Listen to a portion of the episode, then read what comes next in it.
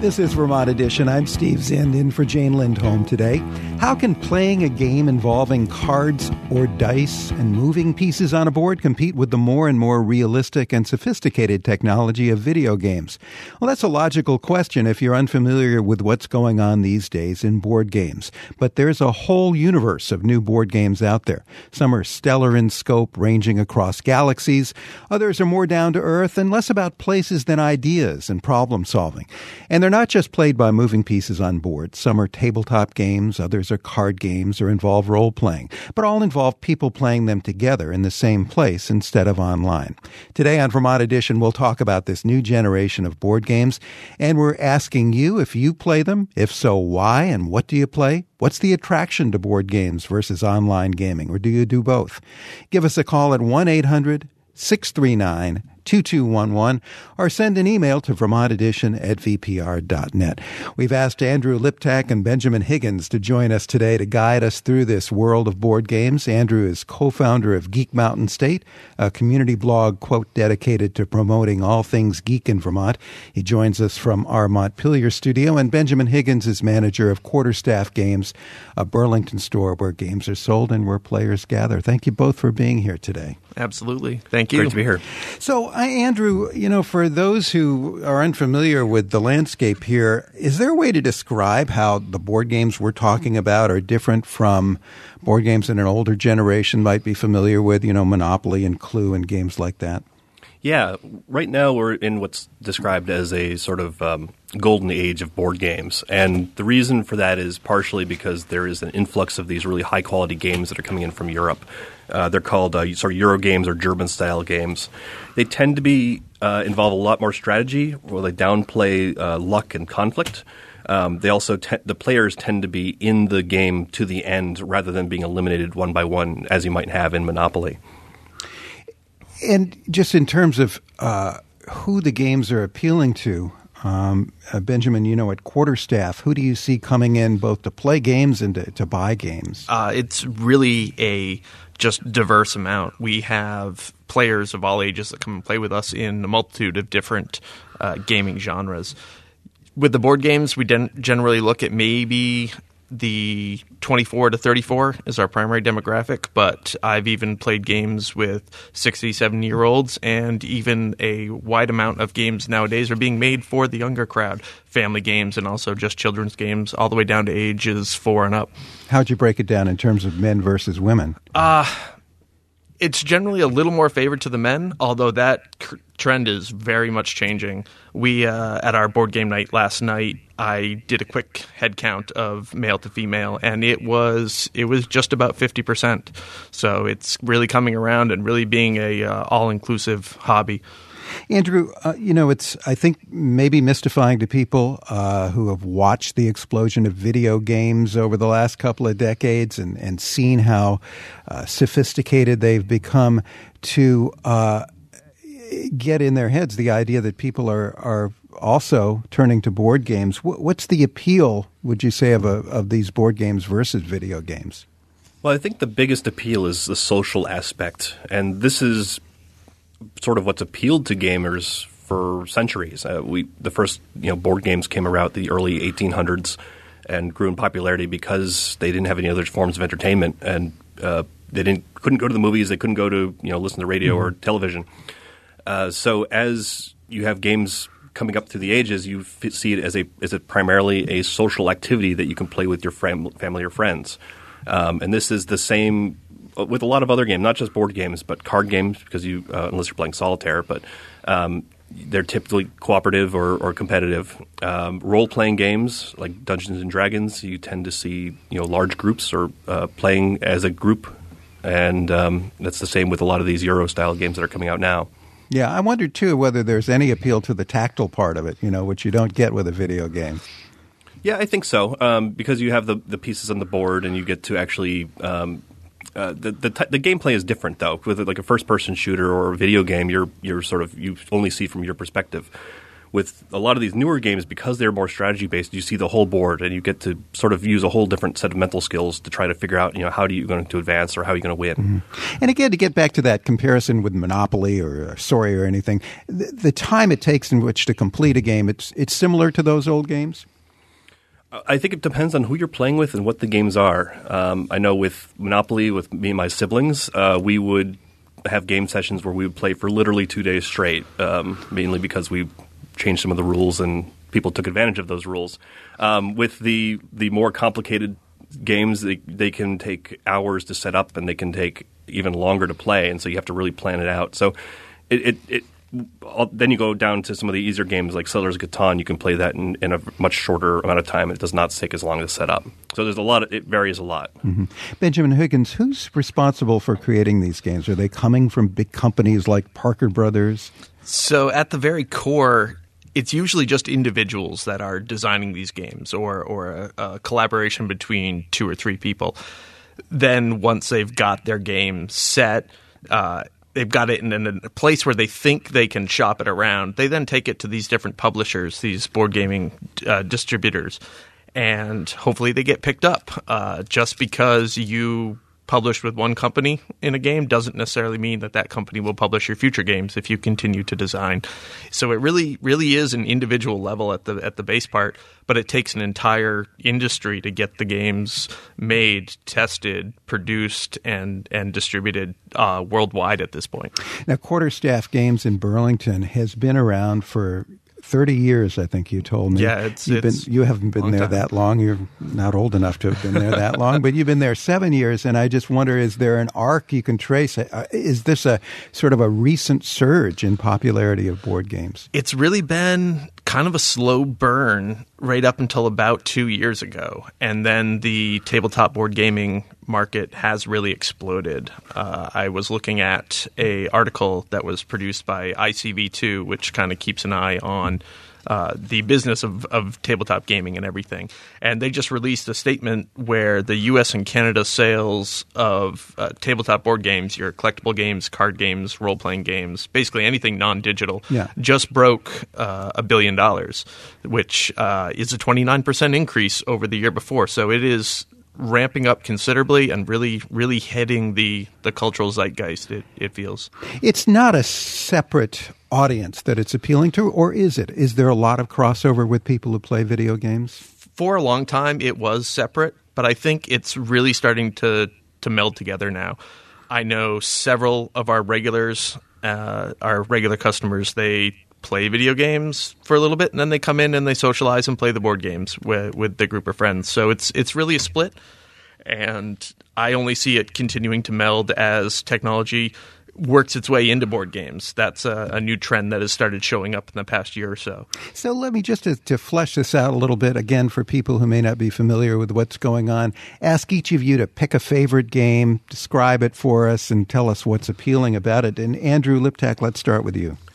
So one of the ones that I've I've started playing recently is uh, Pandemic, and it's a game where you basically travel around the world trying to stop uh, these diseases from breaking out and killing everybody. Um, it, I've only I've I've played it a couple of times with my, my wife and a couple of friends, and it, we've we've really enjoyed it just because it there's a cooperative nature to it. It's not a it's not a competitive game where you're trying to you know beat everybody else, um, but it is a um, it's also you know you also have to do your own thing and, and make your own decisions. Um, it's pretty fast, and it was very fairly easy to pick up. So I, that's one reason why we really enjoyed mm-hmm. it. So is there a winner and loser in the end? Um, it, it's been a little while since I've played it, but I, yeah, I think if you, mm-hmm. you win if you if you're able to vanquish all of the diseases, and, and, if you lose if you get a certain threshold. is it kind of a card based game? How does the board work? There's uh, so you have you have a regular board. It has the the planet uh, the planet Earth, and you have all the major cities, and you have connecting lines that you go from each one. So you get to move your your your little guy from point to point as you're trying to to do different actions around there. There are cards you draw and um, things like that. And if if you fail, do you succumb to one of the diseases? Uh, the whole planet succumbs to one of the diseases. the stakes are much larger. Yeah. Okay, that's that's pandemic. And uh, Benjamin Higgins, what about you? Sure. Uh, I mean, I'm playing a ton of games at any given point, and I've got a huge uh, a huge list of games I could put as a, as a favorite. Uh, probably the one that sticks in my head right now is Roll for the Galaxy. It is a dice based game of a card game that came out uh, quite a while ago, and this is a recent release, this dice version. Mm-hmm.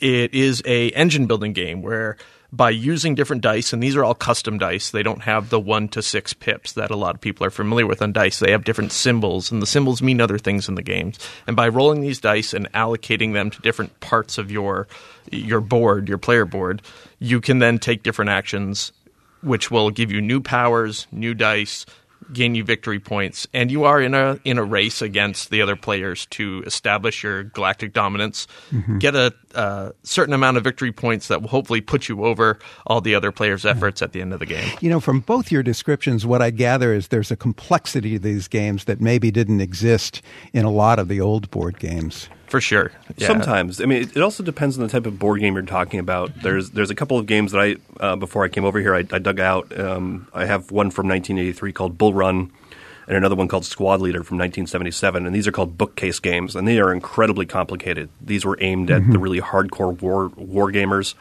Uh, you basically set up the entire like Western Front of World War II, and you basically control little squads of people as they as you try to um, you know uh, beat the other team. So th- there's there's some very complicated games out there that are uh, and there, um, and there's also some very simple, a lot ones yeah. that are a lot simpler. We're talking today about the new generation of board games and new generation of players, how they're finding social connections and intellectual challenge in the new games. If you have questions about them or comments, one 800 639 2211. You can also post your comments at the Vermont Edition page at vpr.net or on Facebook. Let's go to the phones and take a call from Kenneth in Poultney. Hi, Kenneth. Hello. Thanks for taking my call, and, and what a pleasant surprise to, to hear this topic as I came home for lunch. I teach math at Green Mountain College, and I teach a class that uses board games instead of textbooks to teach math concepts. We use Pandemic, uh, Settlers of Catan, uh, similar games and I, I think the teaching potential of these games is just tremendous. Uh, the students come in, and, and before they know what hit them, they're doing some pretty deep mathematical thinking, creating new concepts, discovering old concepts that they never had heard about before, like network theory, and and then getting to use them to uh, increase their their proficiency at the games. And then what's really fun is, is it turns out that the systems that are in these games are in the real world. And, and so then the concepts we've been developing, they can turn around and apply to, to real problems like how economies develop or, or fail to develop, um, how conflicts develop, things like arms races. Uh, so I just wanted to, to throw that out there and hear what your guests might have to say about that potential. Thank you, Kenneth. And, and I think uh, his point about them having some sort of basis in the real world gets to uh, comments both Andrew uh, uh and Benjamin have made. Whereas, you know, how many of us are going to have to solve a murder by figuring out whether uh, Professor Plum was hit with a candlestick? Um, some of the games that you've mentioned really do spark our thoughts about real conditions in the world. Mm-hmm. Yeah, with the uh, regards to the educational aspect of the games, absolutely. Uh, statistics, probability, uh, those come into play. Resource allocation, planning, all these different concepts, which seem very abstract when you just talk about them as board game mechanics, can actually find their way into those real life situations. When you're trying to figure out, well, okay, I've got this amount of money to spend on this month, you know, there's budgeting that happens in games. I know we all deal with budgets in our in our real life, and being able to use the skills we learn from our real life in our board games and our board game skills in our real life is is a great way to see just how deep the the hobby can be. Uh, Dan posted this comment. Uh, he writes that for the price of a nice dinner, you can get a box full of potential with a board game. You can find yourself battling your friends for supremacy while terraforming the land, working together to stop a mass outbreak of a deadly disease, which we've heard about, cultivating a full field of chili peppers, or creating a power network across the German countryside. Dan says the true beauty of the board game hobby is how it brings people together, from friends and family to complete strangers. Board games prove to be a catalyst catalyst for things that are sometimes lacking in today's society conversation and face to face interaction. And Dan uh, puts in a plug for himself here. He says he started his own website and podcast about board games at boardeveryday.com. Again, our number here at Vermont Edition 1 800 639 2211. Andrew Liptak, uh, Green Mountain State is, as we mentioned at the earlier uh, part of the program, a blog about all things geek, right? Um, yeah, it's a, it's a little side project that I started a couple of years ago. Yeah, so how much is board gaming uh, a part of Green Mountain State, Geek Mountain State? Sorry. Um, we, I used to do a, a, a list every morning. Um, and we would basically just track all the, the various sort of geek events that were happening throughout the state. So it would be like you know science talks or or screenings of films, and the one that we would get the most of was board games, and they happened everywhere across the state. So um, uh, like Ben's uh, quarterstaff games is a, is a powerhouse when it comes to the, their programming. There's also uh, Braps Magic up in Burlington. There is uh, board ga- There's gaming stores in um, Randolph, in St. Albans, Bennington. Um, I believe there's there's one in St. Albans and Middlebury. So there's there's gaming stores all over the place. And a lot of these stores will also host uh, gaming sessions uh, various points of the night. They'll do they'll do like um, Monday Night Magic, or they'll do like a board game night, or uh, ro- they'll open their space up for role playing games. Um, so you see this really vibrant mm-hmm. community um, pop coming together, and, and one of the bi- the big organizations that sort of supports this is uh, the Green Mountain Gamers, which run a couple of um, uh, I believe they run two sort of not really conventions, but they like gaming days uh, throughout the year.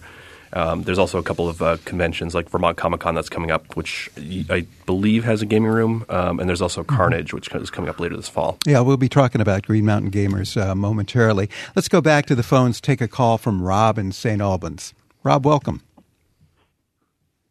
Hi, yes, uh, Rob here. My uh, my favorite uh, game that I got uh, hooked on to in the past year is uh, I call it Qorkle. Um, I think it's maybe actually pronounced Quarkle, but uh, this is uh, a great game for someone like me, and the whole family really got onto it, like extended family, all cousins and everybody all across the country. They all got copies now, and uh, it's uh, it's kind of like Scrabble, but uh, with colors and shapes. So it's good, really good if you can't spell and uh, I just really, uh, you know, really fell in love with it. It's one of those ones where it's, uh, you know, learning curve is easy, and uh, it's, uh, you know, that there's that phenomenon in board games sometimes where sometimes the, the first time you play it or the, the newbies can get real lucky and you know, and they end up winning, and and so I really, really, really enjoyed it. Thanks a lot for the call, Rob. You were nodding your head, Benjamin, when he was talking about Corkle. Yeah, it, it's it's one of those games that, as he said, it's very accessible. It's very easy to learn, but there is a depth of strategy there, and that's really been really been a hallmark, and I think a perfect way that you can sum up why this resurgence of board games has mm-hmm. happened. A lot of these games are super simple, and yet there is a depth to it. So you're not like, okay, I played it twice, I'm done it's no, I've played it twice and I've just scratched the surface on what this game can be. It sounds like what makes the difference too is the, or as much a difference is the strategy you take. Whereas in older games, it was all largely about the roll of the dice yeah. or the draw of the card. Yeah, with with with Monopoly uh, being you know one of the big poster children for a type of game called a roll and move. Yeah. Literally, that's what the game was. You would roll the dice, move your pawn, and then maybe follow some other game rules to that. Uh, and when you look at one of the big classics we all grew up with, Candyland, it's not really a game because you're just drawing a card and moving to that space. It's completely random on really who wins or loses. All right, now we're going to hear from all the Candyland fans. we're talking about games today, not uh, Candyland or the virtual online kind, but games like old fashioned board games that are anything but old fashioned in their themes and appeal. They run the gamut from fantasy to historical, and their appeal has been growing as evidenced by the increasing number of events for people who enjoy board and tabletop games. If you know what we're talking about and have some comments to offer, or if you're unfamiliar with the new generation of games and have some questions, we welcome your call at 1 800 639 2211. And in just a moment, we'll talk to two men who have designed and published their own game in Vermont. This is Vermont Edition. I'm Steve Zind, and this is Vermont Edition. What goes around comes around, and just like vinyl records, board games are back, but they are very different, as we've been discussing. We're discovering how and why they've come back with the help of Andrew Liptak, co founder of the website Geek Mountain State, and Benjamin Higgins, who's manager of Quarterstaff Games, a game store in Burlington. If you've got questions or comments about today's new generation of board games, 1 800 639 2211 is our number, or feel free to post a comment at vpr.net. And for a few minutes, we want to bring two more people into the conversation to talk about how these games are designed and how they're being played. Uh, joining us now is Matt Golick, co creator of Penny Press, and Robert Dachman-Dolkus, uh, co creator of Penny Press as well, and also chairman of Green Mountain Gamers. Thank you both for joining us. Thank you for having us. So, both of you developed the board game Penny Press, which involves, from my understanding, running competing newspapers during the heyday of no holds barred yellow journalism. You got it. Uh, all right. Describe what the challenge is if uh, we're playing Penny Press. Well, in Penny Press, again, you, you play one of those news barons in the late 1800s, early 1900s, and you send out your reporters into the city. You try to capture the best stories, and then when the time is right, you bring them back and puzzle them to puzzle those little story pieces together, kind of Tetris-like, on the front page of your newspaper. You do that a few times. You score points, and uh, whoever scores the most points is uh, the winner of Penny Press. And how long does it take for all that to unfold? Uh, it takes about 45 minutes to play a game of Penny Press, and that includes uh, uh, learning it for the first time. And, you know, what's interesting to get back to a point that was made uh, earlier in the program, what keeps it different and interesting from one game to the next? So the setup for every game of Penny Press is different. We have some cards we call headline cards, and they will bring out stories onto the board. These are the Tetris pieces that that you puzzle together on your front page. So the shapes and what's available is different every single time you play it. Uh, and since you're competing with the other players on the table for what's available, uh, that that is really the appeal of of the changing. Uh, game every single time. So the two of you, just a two-person show, really, when it comes to developing this game. Uh, you know, it strikes me there are several steps. You had to come up with the idea, you had to develop it, you had to somehow get it out there, market and distribute it. Which which was the hardest or the highest hurdle to clear in that whole process, uh, Matt? Well, that, that's kind of a tough question because there's always the new hurdles. With this being our first game, we were learning a lot as we went. We were kind of lucky. We won a, a design contest uh, called the Tabletop Death Match, sponsored by a sort of uh, grown-up card game called Cards Against Humanity. So we were one of 500 entrants who went and sort of pitched our game to uh, a panel of judges, and we were very fortunate to be one of the two winners. They couldn't decide at the end, so they, they picked two games. So that helped us out a lot with publicity. It uh, led us to a publisher, Asmadi Games, an outfit out of Boston, and they helped uh, give us a lot of good guidance. And uh, but uh, certainly, publicity is is uh, one of the biggest challenges. Uh, you know, one of the the good things about the board game resurgence is there's lots of people interested in board games. One of the downside is there's lots of games out there, so you really have to make your game good for it to stand out. Are you working on uh, another game now? We are. We uh, we have a little game that we call the Westmonster Kennel Club, in which players uh, compete to to get a kennel of monsters in front of them, and then bring them to these monster shows that are very much like the dog shows, and and try and show them up against one another. And uh, the little appeal that we have in there, and the little wrinkle in the gameplay, is that as you take new monsters into your kennel, you have to bid on them and and they uh, will try to establish dominance amongst one another. And so new monsters may take already existing monsters out of your kennel. So you've got to be very careful with what you select. Well, best of luck with that. Thank you. Uh, Robert, you're also involved in Green Mountain Gamers, which organizes events where people to get together and play board games. Obviously, they're playing them in their kitchens and dining rooms and such, but uh, there are a lot of events, as has been mentioned, going around, uh, you know, around the state taking place. What are you seeing for attendance at these events? How frequently do they occur? So we organize an event every season. So we have a spring, summer, uh, winter, and fall event. Uh, we usually have between 30 and 40 people attending an event uh, uh, throughout the day because we run from 10 o'clock in the morning to 10 o'clock at night. So these are these are all day events, and then we have one really big event that we run in Fairlee, Vermont, in at the Lake Morey Resort every spring. Uh, uh, April 8, 2017 is the next one, and uh, that runs from nine o'clock until midnight. And uh, we'll see an attendance there. Uh, last year we saw uh, over 130 people, so Mhm. that's well attended. Well, both of you, thanks for talking with us today.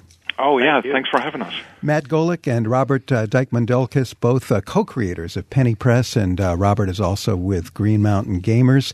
This is Vermont Edition on VPR, and today we're talking about the new generation of board games uh, in our studios. Andrew Liptak, uh, co-founder of Geek Mountain State, and Benjamin Higgins, manager of Quarterstaff Games. Our number one eight hundred six three nine two two one one. Let's talk with Chris in Boston. Chris, you with us? Um, hi, yeah. Hi, go ahead. Um, I'm just wrapping up about a nine month uh, design and production of my own game. It's based off of, uh, inspired by the 18th, the golden age of sailing of the 18th century. And it's a really good game. I feel like I've got good things going, and I'm wondering what your guest would say about the next step as far as getting it to a producer or self publishing. All right, might be a question for Benjamin Higgins, Chris. Uh, so sure, yeah. If you feel like you've got the game to a point where it's polished enough that you want to start shopping it around, I would do exactly that. Contact a few of these board game publishers. I know that a lot of the, I want to say smaller publishers, are always looking at submissions. Uh, usually, the best way to get in touch with them is to email them, say, "Hey, I've got this game. Would you be interested in taking a look at it?" Uh, and then just keep pounding down doors. Uh, if you get frustrated because as uh, as our guest from the Green Mountain Gamers said, there are a ton of games out there now, and so you are definitely going to be competing in a very large pool of people trying to get their different ideas and everything put out there. But just keep at it. If you decide you want to go the self-published route, Kickstarter, Indiegogo, these are platforms online where you can sell your product to a large large base of people that are looking at it and find people that want to put money towards helping you develop and produce and then distribute these games. Thanks, Chris. What's what's the name of your game, by the way? Uh, the name of the game is called To Windward, the Lunar Islands, and uh, we're producing it under the name Tower Street Games. So towerstgames.com, if you don't mind. All right, good luck. Thank you. Here's Ed in Poultney. Hi, Ed. Welcome to the program. Hi, thanks for letting me on. Um, one I wanted to make was that one of the draws for tabletop gaming, and I see this, I play every Wednesday at the shop at Blockman Games in Rutland. I play at the Sherburne Library. They have a lending library. I've actually played with Ken Mulder, one of the other callers. Is it really brings out that sense of just open play and interaction that we all had when we were kids. I mean, the, the first time you ever made friends in kindergarten was sitting around a table playing with blocks or playing something for a goal that you decide on. And that is what modern board games are allowing us to do. That's something you don't get online. You don't get that face to face interaction.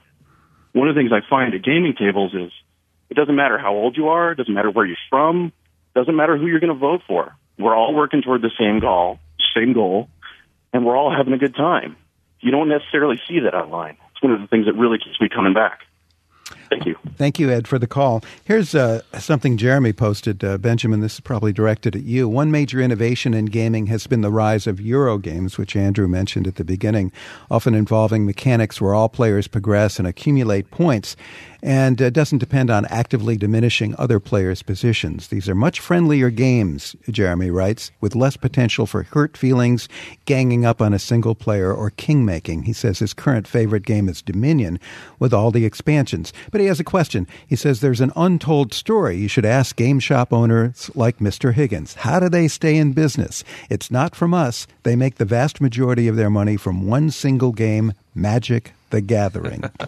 yeah, uh, the collectible uh, game markets uh, really flagshipped by Magic the Gathering, which has been around uh, for about 23 years at this point. Uh, yeah, it was published in 1993 originally. Uh, it pushes these game stores to to really that's where they get their operating capita. Uh, the the nice thing is that is where previously you may have stores that relied on you know 70 80% upwards of 90% of their their revenue from these collectible games it's really starting to come down to almost an even parity. Uh, as I mentioned, the the ICV2 study uh, that put uh, board gaming sales in North America at uh, over one billion only about 60% of that was from collectible game markets at this point, uh, which it's definitely it's stabilizing. The the board game market is becoming a much bigger factor in the overall thing. Without the collectible games, yeah, we probably wouldn't have made it to this point where we can start looking at at board games as being a self-sustaining item. Andrew Liptak, have you uh, played games at some some of these events we've uh, been talking about? Not a whole lot. Most uh-huh. most of my gaming has come with uh, with friends and uh, people we have over to our house, or if we go over to a friend's house. Um, we've done a whole bunch of different. Um, a whole, whole d- bunch of different types of games, uh, yeah. uh, but I, I, don't usually get at, make it out to the to the game stores just because of uh, distance for me. Uh, yeah. I live in Barre, and it's kind of a haul to go up to yeah. Um, Burlington. And there are events around the state, as as we've mm-hmm. discussed. Any in Central Vermont you're familiar with? Um, there's uh, let's see, the Book Garden over in uh, here in Montpelier is, has uh, they run a uh, regular Magic the Gathering game, um, and there was there's a couple of groups yeah. that did some other games. I know uh, public libraries tend to do a lot of gaming as well. The Aldrich Library in Barre does some stuff, especially with kids. Okay, so um, check with your local library. Yep. You know, one of the things that occurred to me, Benjamin, as we wind up was uh, sometimes it can be difficult for a neophyte, somebody wants to get into it, to go to an event or to a place like uh, Quarterstaff Games to check it out uh, because you feel like everybody there is more experienced, they're knowledgeable, it won't be welcoming. Any advice for the newcomers? Uh, just get out there and come visit us. We are a very welcoming community, even though there's these stereotypes that kind of say we don't shower, whatever, all the stuff. It's absolutely not true. It's really becoming this great inclusive community now where we're always welcome to bring new people in. Uh, look online for meetups, uh, especially uh, board game nights at your libraries, your local game stores. Uh, they're all going to be extremely welcoming to new people, and a lot of these will also mm-hmm. have beginner friendly things where they'll teach demos and and actually learn learn with you as you experience this community. And uh, as someone mentioned, there are other game stores in addition to uh, Quarterstaff around Vermont. Uh, uh caller mentions Dark Mountain Games in Springfield is one of them. Mm, yeah, they uh, they're popping up everywhere nowadays, which really again speaks to the the massive popularity that we're experiencing with these board games. Probably you are within 20, 30 minutes of any store uh, anywhere in Vermont. All right. Well, thank you both for guiding us through this subject today. Appreciate it. Andrew Liptak, co founder of Geek Mountain State, and Benjamin Higgins, manager of Quarterstaff Games. Thanks for being with us. Thank you very much. Thank you. Coming up, singer songwriter Gregory Douglas, who's long been part of the Vermont music scene but is based in California now. He performed recently as part of our Live from the Fort series, so we'll hear from him next on Vermont Edition. This is Vermont Edition. I'm Steve Zind in for Jane Lindholm. Singer songwriter Gregory Douglas has been a fixture in the Vermont music scene since 1999 until he decided a few years ago to head west to Los Angeles. He recently returned to Vermont and recorded some of his latest compositions for VPR's Live from the Fort series, along with cellist Monique Citro. Douglas pointed out that it's always been difficult to precisely explain his style of music.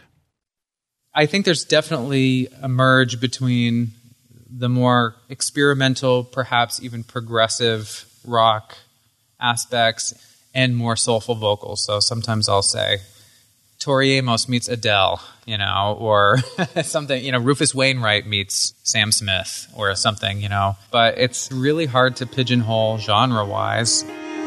Somebody said to me at one show, it's heart music, just music that really speaks to the heart and I, I like that. Enough with this, I cannot have it. Enough with this, talking about it. The false memories, they're only photographs, they're to remind me that it was more legacy.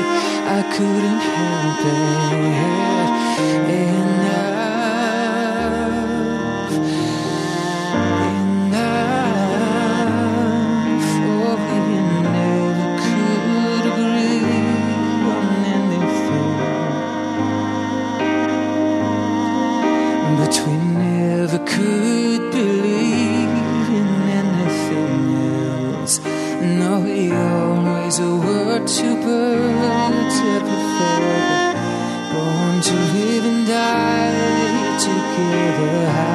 Thought you were always so clever.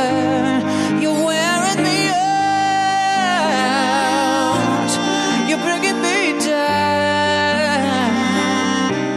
You're running me out. This new album is is a huge production. I mean, it's it's a much bigger album sonically, and and there are definitely some songs that are are more heavy on the electric guitars, but just more orchestrated and at times sweeping and just like it's just a, a really big album.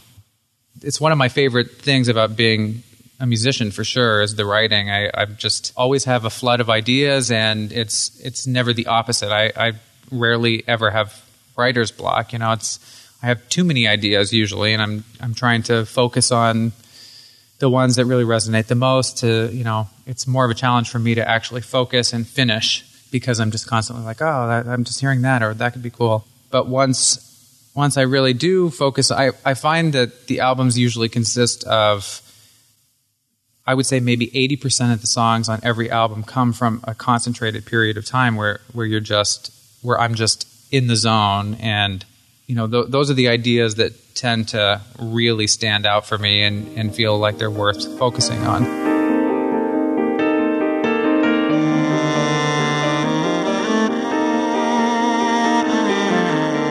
Saturday, I'm a humble squire of the air.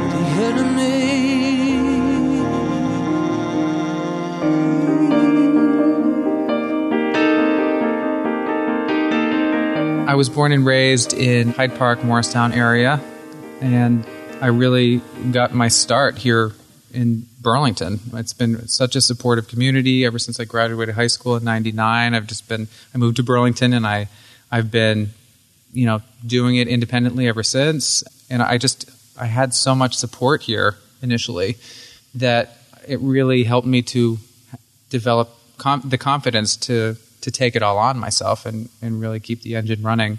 So I haven't really looked back since. You know, I, I decided to make the move to Los Angeles about a year and a half ago because it is something that I had been thinking about for many years. Just paying attention to how things are changing so quickly in the music industry and so many different industries, actually. Uh, the type of opportunities that really exist out there that don't exist really anywhere else. I've also gotten older and, and have am not quite as motivated as I was in my 20s to just be a total road warrior. So I'm trying to be a little bit more mindful about the decisions that I'm making, and and the move felt really more like an investment in my future, career wise. And so I'm still very much in that transitional point, but it, it has brought a lot of really good people to the table and really interesting opportunities to the table that I, I know hands down would only happen if if I were there, you know. So it's it's been so far so good, but I'll be interested to see how the next you know year or two goes. Free falling on now, where do I begin? Free falling till the birds forget to sing. I found you crowd of anguish. You're standing on a solid ground. It's so true, like you're holding on to something like been in love with me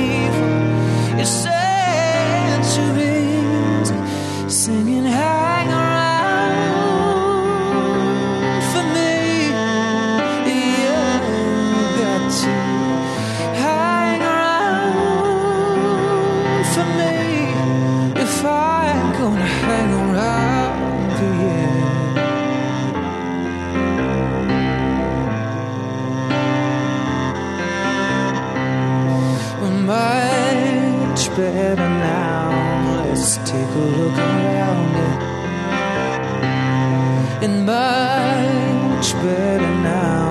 Let's if I find somehow. Since I found you like a riddle answered over the divine brigade. It's so true, like you're holding on to something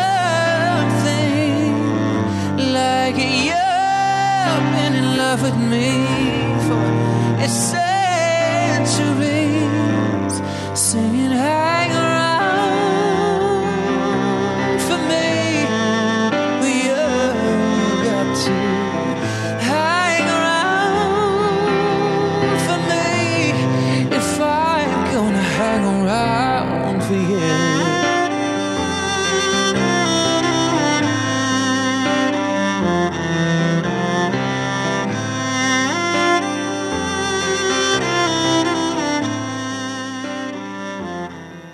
That's Gregory Douglas along with cellist Monique Citro performing in order Enough with This, My Hero, the Enemy, and Hang Around. You can find a link to Live from the Fort on the webpage for today's program.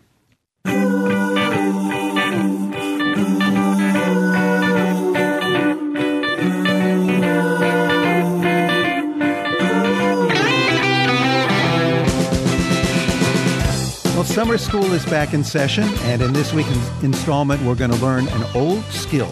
In the digital age, building and repairing clocks is increasingly a lost art, but there are still those who retain a fascination with the beauty and complexity of keeping a timepiece running smoothly. So today we learn what keeps your clock ticking.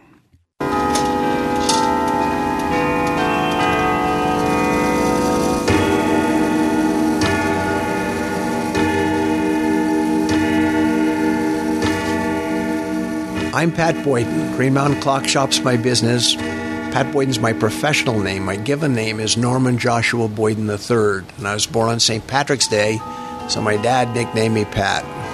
I am the clockmaker of the of Green Mountain Clock Shop. When someone brings a clock to us, uh, we talk to them and tell them what the possibilities are and what we're likely to do. And then once we get approval or get an idea what's going on, I'll take the clock downstairs and I'll take the movement out of the cabinet and I'll figure out what's going on. The way you check out a clock is you decide what the clock was supposed to do, what was it designed to do, and then you look at it and you say, now, why doesn't it do that? And why doesn't it do that is what I've got to fix. Every clock is different, so you have to look at it and check the outside, check the inside, see what it is. I've done this a few times, so I have a pretty good sense of how things should be when I start, but you need to observe carefully the alignment and the synchronization of parts. And you have to have some kind of memory of how they should go back together. I usually can look at them and figure it out. So I don't normally draw my movements anymore, but I used to. So anything that'll help you. And what I try to do now is if I need a part, I try to find one and then I make it rather than take it from an existing movement. Because if I take it from the existing movement, it's gone. And next time if I need it, it isn't there to look at.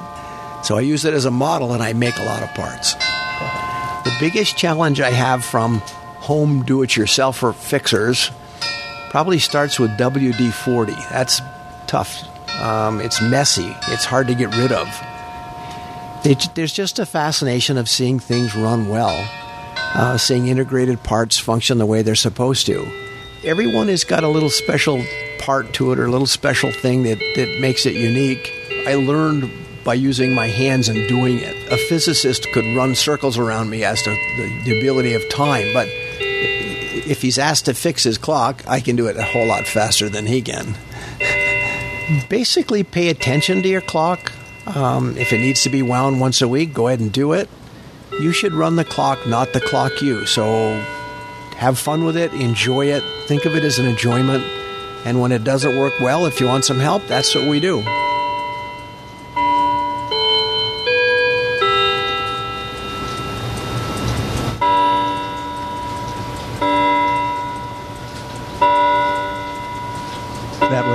Boyden of Green Mountain Clock Shop in Williston. VPR Classical's Kari Anderson produced that piece. And that's it for today. Tomorrow we're going to talk about financial literacy and if we need more financial education. Vermont Edition is produced by Ric Cengeri, Sam Gale Rosen, and Meg Malone, with production assistance from Haley Labonte Davey. Liam Connors directed the program. Our executive producer is Patty Daniels. I'm Steve Zind. Thanks for listening.